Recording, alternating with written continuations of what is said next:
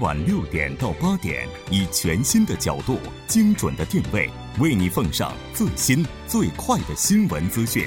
锁定《新闻在路上》。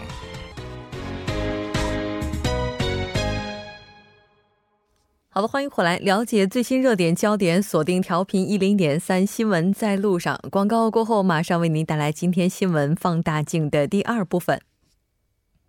好的，欢迎回来，马上为您带来今天新闻放大镜的第二部分，依然是和时事评论家徐明季老师以及来自首尔大学儿童家庭学专业的博士在读生丁静雅一起来讨论咱们今天的话题。节目也期待您的参与，您可以发送短信到井号幺零幺三，通信费用每条为五十韩元。另外，您也可以在 YouTube 上搜索 TBS EFM，在收听 Live Streaming 的同时点击对话窗参与互动。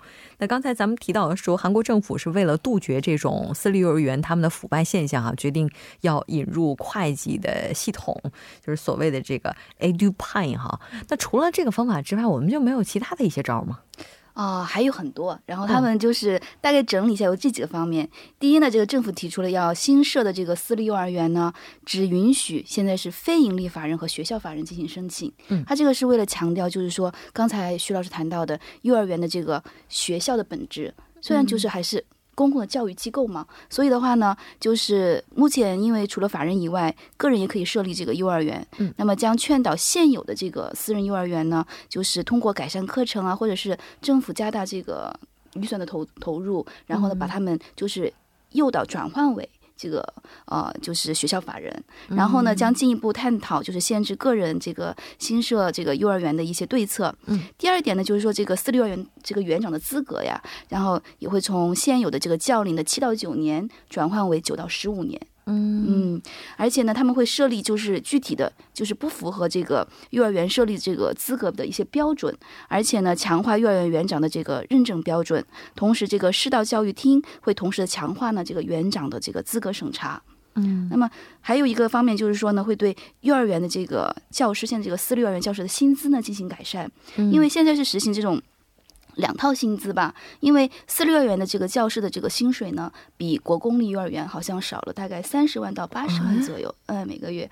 私立幼儿园要更低一些。对，当然。所以的话，那个因为国公立幼儿园的他的教师是享享受那个公务员的待遇嘛，他们是属于公务员嘛，所以的话，政府将会在那个把握一些时态以后呢，进行提出这种改善的方案。嗯。还有一点呢，就是说会加强对这个幼儿园的监管，因为。他们会在这个教育厅的网站上呢，会公开对幼儿园的一个检查结果，嗯，而且就是运行对幼儿园的这个长期的、持续的一个监督体制，嗯，并且会设立呢对幼儿园的一些不合理的现象啊、腐败行为进行投诉的这个投诉中心，嗯，除此之外还有一些吧，但是我觉得这也是要现实化，并且就是有效的实行呢，还是需要一个长期的过程，并在这个过程里边呢，需要这个政府的这个修改法律啊，或者是新的这个立法的一些保障，对。其实后来就经过这次事儿，我才知道，原来在韩国的话，这些小孩儿哈，他们去上幼儿园的时候，就是并不是说我们报公立幼儿园就能够被录取的。私立幼儿园他收孩子的占比，就占总孩子的总生源哈，他能够收到将近这个，大概是百分之六七十吧，远远不到百分之百分之，就是公立幼儿园他收孩子这个比例啊，就占总体生源远不到百分之四十。以前有人说笑话，说什么孩子一生出来就要排队，对对对，要排队就要等很长时间。如果你晚了的话，你小孩已经已经都大了，念小学了，有这种情况。当然，这个是指一些就是比较好一点的啊，或者是国公立的，因为比较在各个方面都比较好一些。不管怎么样，这个要读幼儿园，现在是这样的，因为韩国呢现在因为。国公立幼儿园的这个数字，嗯，肯定不多嘛，对啊，所以呢，那没办法，就要到这个私立幼儿园，我们家附近的私立幼儿园。那么这私二私立幼儿园呢，也有大的，有中的，有小的。那么一般学生家长都是这样。那我的孩子，我当然是想把他送到最好啊，送到一个比较好一点的地方嘛。那那也是一样，也要也是要排队的。那不管怎么样，这个妈妈父母的心情就是这样。那么这个现在这个如果说是真的。说这些这些这个幼儿园啊出现了这样的问题，那么当父母亲当然肯定会担心呢，因为我小孩的教育费你拿来你自己乱花，这样怎么行？其实这个，呃，刚我我是我刚才说了，就是说刚刚才讲了托儿所的时候呢是殴打，那么这里呢也没有去掉，没有没有殴打这一块，只是现在只是在看的，就是在这个就是公款私用这一方面的嘛。如果说继续的扩大的在调查的话，那可能还会出现一些其他的很多的问题，所以这个是父母更担心的。对，所以你看父母这边的反应，我们看到哈，就是这个当然也是不一样的，每个父母可能这情况也都不一样，根根据自己自身的这个经济实力。对，一般来说，当然，如果说这样的话呢，要把这个就是整整整化一下、整治一下，这个父母当时也是很欢迎的。可问题是你现在如果突然就是马上、啊、马上就要怎么做的话呢？怎么办？如果说真的这集体的所有的这个幼儿园集体的时候，大家私立幼儿园说都都关了，那怎么办？当然。呃，昨天开会的时候，他们说我们不会采取集体行动。那问题是呢，个别的。这也够受的了啊，个别。那么现在呢，已经有六家比较大型的这个幼儿私立幼儿园说要关了，嗯，然后呢，现在一还有这个十六家呢，说是要停止招生，那么停止要不再招生了。那么我的孩，我的孩子生源怎么办？对，那么我我这个孩子，我我我明年就要读幼儿园了，那你我家附近的好一点的不招生的话，那我要到哪里去？当然，现在政府说是啊，在这个国公立呢都开班。多收，可是你那个也是有限的，单设啊、并设啊都提出来了。那单设、并设是以后的事情，所以现在急的政府说，那这样吧，如果实在不行的话，我明年买四十个这个私立幼儿园在那边。可问题是你明年怎么样呢？突然能买四十个，然后呢，你各个国公立呢，你一个班级能增多少？说是要增什么五百个班或者是一千个班？对，明年是要增设一千个。对，这个是五百个。这个你要有那种空间才可以，所以现实可行性打个问号。那私立幼儿园方面的话，这边怎么办呢？像政府的话，这次态度这么坚决。所以他们当然有很多的不满，而且他们认为这个政府的这个一系列的对策呢，就是影响了他们这个认为私立幼儿园那种私有的概念。嗯，所以特别像刚刚讲的导入这个 EduFine 也是对他们的这个私有财产的一种侵犯。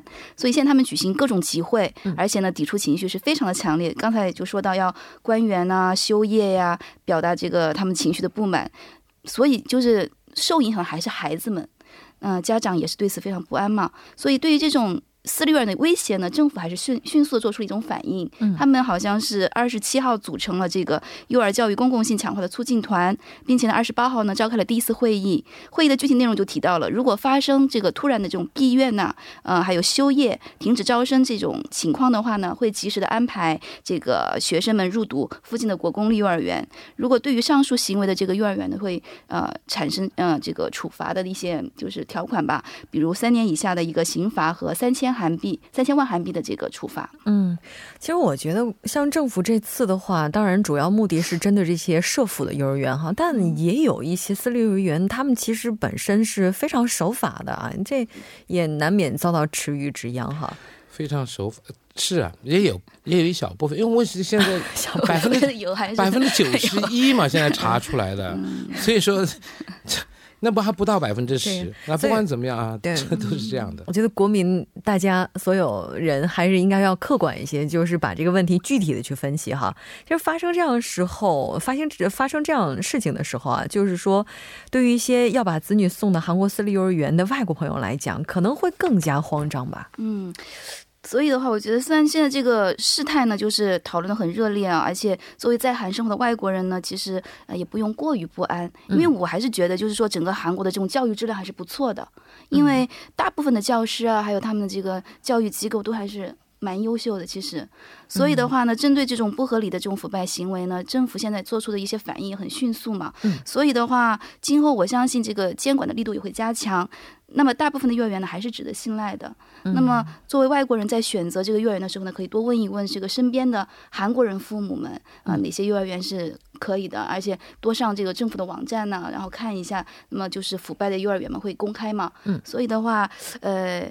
实在不行，就是听听这个新闻，在路上不是很多 我们讨论的政策热点吗？是没错，也有一些举报中心什么的，登录这些网站去多调查一些，做一些功课也是挺好。这是不是会也是跟三分钟热血一样？这个一下子哇轰起来，然后一下哇又下去凉了。那这问题是这个孩子的教育，当然就从小开始嘛。嗯，那幼儿园可以说是非常一个重要的一个起步阶段。所以说呢。当然这个。政府也好，这个私人私人的这个幼儿园也好，应该通过一个对话，然后能想出一个很好的方法，那是再好不过的。其实只有公立或者是只有私立，可能都会有一些问题。其实国公立也有问题，不是没有问题的，只不过可能他这个情况没有私立这么突出而已哈。但是希望能够引以为戒吧，以此为戒。对，非常感谢两位嘉宾，我们下期再见。再见。接下来关注一下这一时段的路况、交通以及天气信息。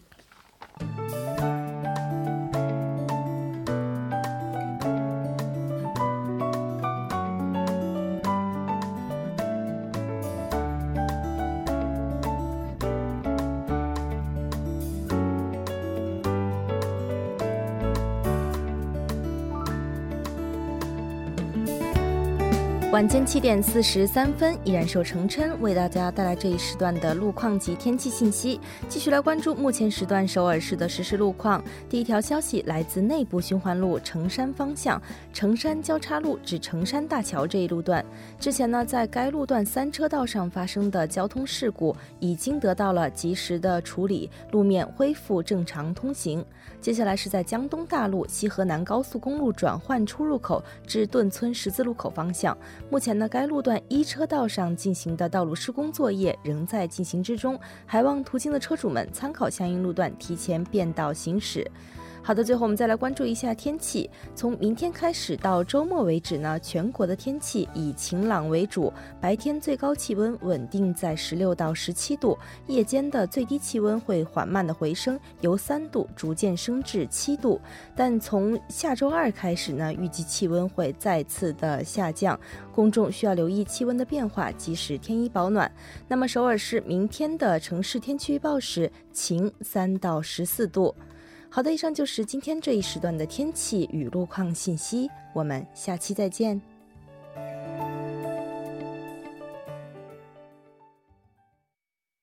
안녕하세요저는제주도에거주하는34살정우경이라고합니다네안녕하십니까여기저는경기도에사는32살大家好，我叫金爱莲，来韩国已经七嗨，大家好，我是在韩国学习的中国留学生。关注民生，倾听民意，民生零距离。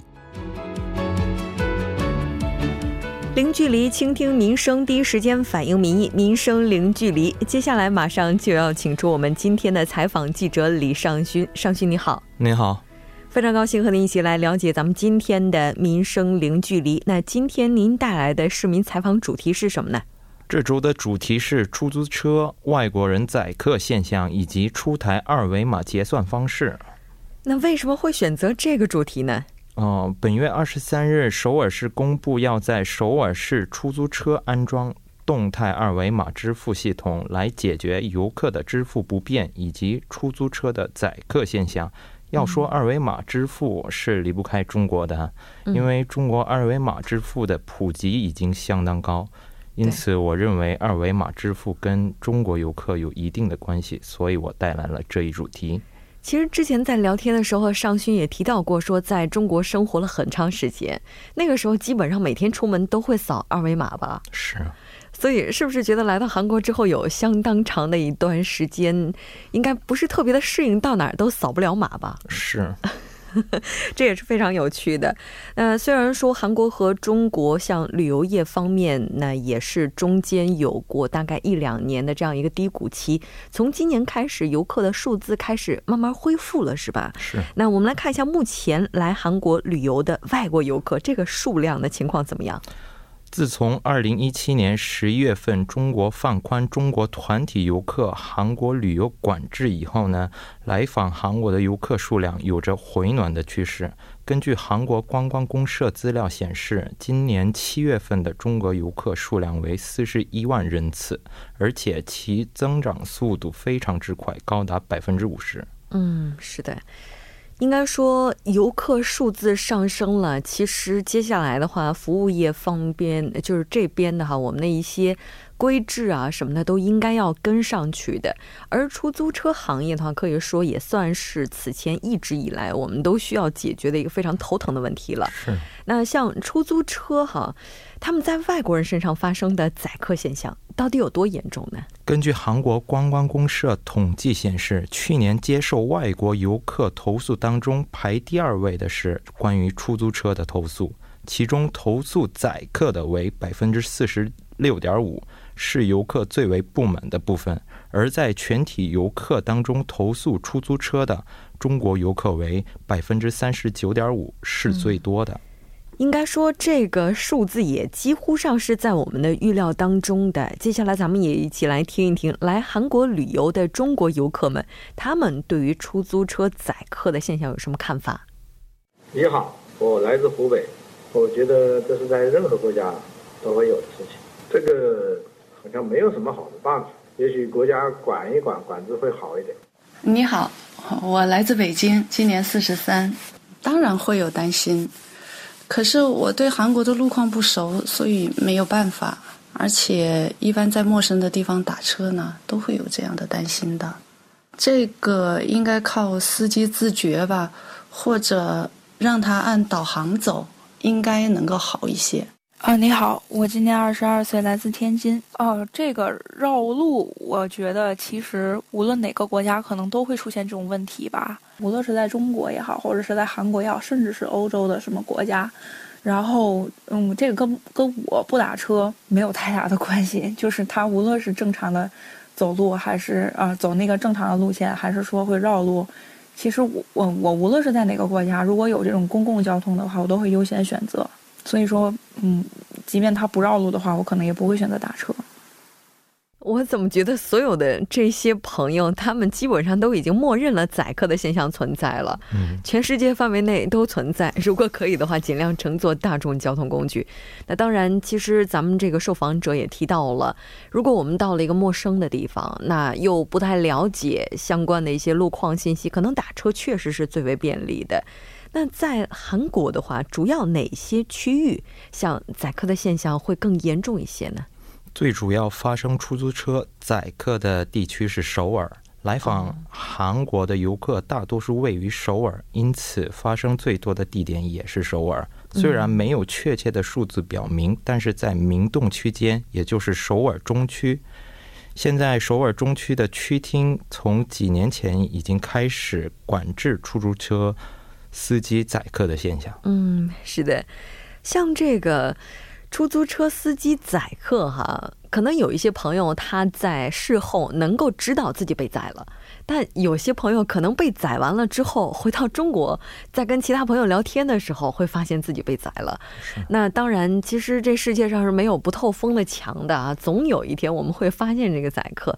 像首尔市的话是怎么样去管控呢？或者说，如果发现宰客行为的话，怎么去处罚呢？嗯，如今首尔市对这些宰客的出租车司机采取了严厉的措施，和酒后驾车一样，实行三击不中出局措施。嗯，第一次被发现罚二十万韩元和警告，第二次发现就罚四十万韩元的罚款，停止出租车资格三十天。嗯，第三次为六十万韩元的罚款，取消出租车司机的资格。嗯。其实我本人的话，大概在几年前也帮一个中国朋友维过权，就是这个宰客哈。那当时也是这个经过了他们的一些告知呢，发现是有这样的一些处罚程序。我记得当时走的是第一道程序，就是罚款二十万哈。那政府我们看到，为了减少类似的一些事件发生啊，那接下来是将要出台新的这种结算方式，就是扫二维码。为大家来介绍一下这个新的支付手段吧。如今的首尔市政府出台的二维码和线下二维码支付，也就是静态二维码是有所不同的。在出租车安装的是动态二维码，动态二维码是按照路程和时间时时刻刻生成二维码，因此能够确切的留下出租车经过的路线、地点、时间，可以防止出租车司机擅自绕弯路。欺骗游客的现象。这个好像比在中国使用的这个二维码扫码更高级吧？哦，是有点不同的。哦，不一样，因为在中国的话，可能就是最后到了目的地之后，然后司机打出来金额，然后就是两个手机或者说两个这个终端机之间实现这个结算哈。是的。我们来听一下市民朋友对于这次出台的新政策的一些看法。扫码支付对于我来说，我觉得扫码支付和这个刷卡来说，其实并没有太大的区别。所以说，已经有了现有的这种刷卡的比较方便的支付方式。如果人如果这个游客来了还是不太想打车的话，那即便是有了扫码支付，也没有什么太大的改变。我觉得，嗯，我觉得扫码支付和绕路这两者之间并没有太大的关系吧，就是因为。在中国，其实扫码支付这个还是比较先进、比较早的，嗯，所以说，就是在中国现在这种方式已经非常普及了。但是出租车司机他还是会绕啊，就并不能解决这个问题。嗯，这个不错，我在中国就一直用扫描支付，真的特别特别的方便。我觉得不太可能，因为这个问题的根源应该在司机，而不是支付方式。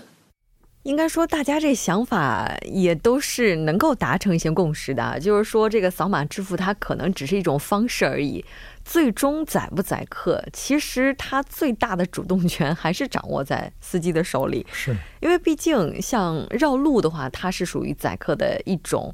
那我们知道，在韩国的话，其实还有其他的一些方式，比如说，在乘客上车了之后不开计价器。就直接最一开始的这个起步价也是算在后面的这个计价方式的这样的路程之内哈，是有这种，嗯，是的，当然像这个新的支付方式。咱们在开头的时候也说了，对于中国朋友来讲是比较熟悉的了，因为在中国这个是推广度非常高的了。是。那当然，接下来引入之后哈，这个该怎么样去推进，再包括我们怎么样去监管，可能也是需要去下更大力度的。最后，咱们来了解一下，如果外国朋友在韩国被宰的话，就我们这个可以怎么样去应对呢？外国游客可以打幺三三零去投诉自己的不满，而且现在新开了一个专门的网站，该网站提供各种语言，中文、日文、英文等，可以在网站直接投诉游客面临的问题，可以解决。是的，那我在这里也可以这个表达一下之前个人的一些感受啊，就是一三三零他们的服务态度真的挺好，确实他们处理这些问题的态度非常认真。那也希望大家如果真的遇到问题的话，可以不用有任何的担忧，能够去维权。非常感谢李记者，我们下期再见。再见。新闻中有你有我，我们一直在路上。您的参与，我们的动力。我们的节目，您可以通过手机短信的方式发送短信至井号一零一三。每条短信会收取五十韩元的通信费用。你也可以登录我们的官网三 w 点 tbs 点 c o 点 kr 收听更多广播回放。